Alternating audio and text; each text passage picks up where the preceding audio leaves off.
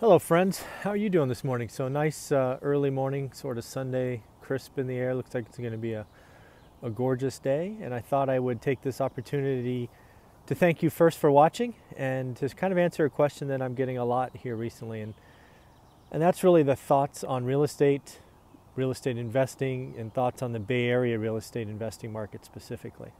Right. So if you don't know, uh, the Bay Area housing market is, um, let's just call it very expensive right? There are, you know, condominiums or condos that are, you know, 12, 13, and 1400 square feet that are well into a million dollars and some are now approaching $2 million. So it's, it's pretty expensive. You head up to San Francisco, price per square foot's, you know, pretty ridiculous.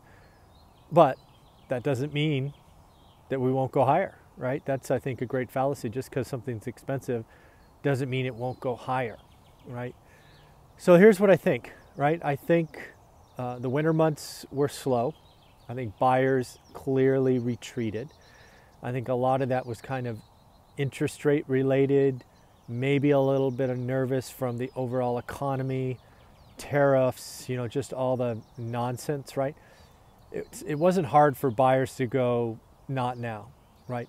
Home ownership um, is important, but it's also most expensive decision most people will make. So in the winter, it was pretty easy to say not now. But with spring coming, weather's getting better, people going out, uh, I think the interest rates have clearly rolled over. Uh, I believe the Fed is communicating, as I said months ago, that they're going to be uh, holding back future interest rate rises. I think they see the world economy uh, getting into trouble, and hence they want to make sure that we don't uh, kind of follow that lead. So I don't see the interest rate barrier being an issue. In fact, I think interest rates are probably half a percent lower than they were in the winter. So that's a net positive because it doesn't matter where you are. Most of the time you're buying on payment. So if you can get a payment that's lower, you know, half a percent on a million dollar loan is significant. So I think there's that. Uh, I think in general the economy is strong uh, and likely will remain strong, right? With unemployment below 4%, uh, general feeling that the economy is good uh, and people are feeling good. So I think all of that negativity from the winter is um, is behind us, at least in, in, in the majority of the markets. Then I think there's a reality in the Bay Area that's coming. Right? The Bay Area is about to unlock a lot of millionaires because of some IPOs, right? I, I've, I've heard some crazy numbers.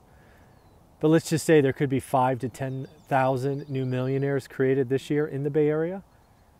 I don't know what the number is, but I'm guessing most of them don't own a home already, but maybe, but I'm guessing most don't.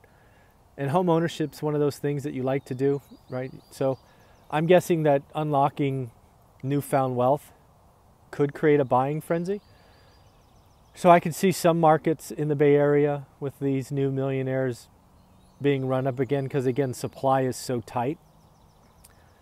So that's the owner occupant stuff. I think I think the Bay Area, I think the Bay Area is going to see a, a, jump between now and the summer. And this is for owner occupant stuff. Um, you know, I still think you need to be careful above the median, right? So, I, you know, if the median price is X, I think you need to be careful at X times two in any market. Uh, I think there may be oversupply in that. Um, you know, I think it's more affordable and, and first time buyer stuff that's going to uh, rebound and rebound substantially, I think, and pretty fast.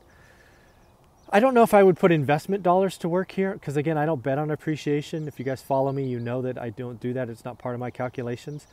I don't think the Bay Area makes sense for cash flow. Maybe it's okay for house hacking if you really want to get creative and you can find a way not to get go against you know city ordinance and piss off your neighbors and all of that. Not something I would probably want to do. Um, you know, if you're going to annoy your neighbors and just become a nuisance. Um, you know, so, but this is what I hope happens. I hope a lot of the people that unlock these, these significant wealth take the opportunity to look back and go, you know what, maybe I should rent in the Bay Area and, and invest somewhere else.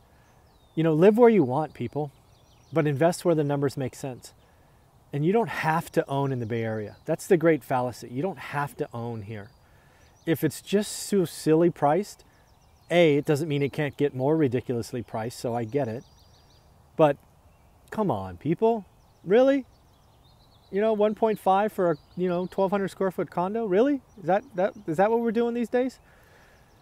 So in the end, I think I think the Bay Area housing market's about to hit a little you know little tick up.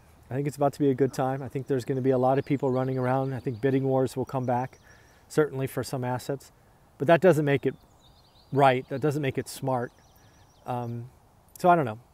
So in the end, I kind of on both sides, I guess. I think the housing market's about to get better in the Bay Area and other, you know, other parts of the market because interest rates are lower, jobs are strong.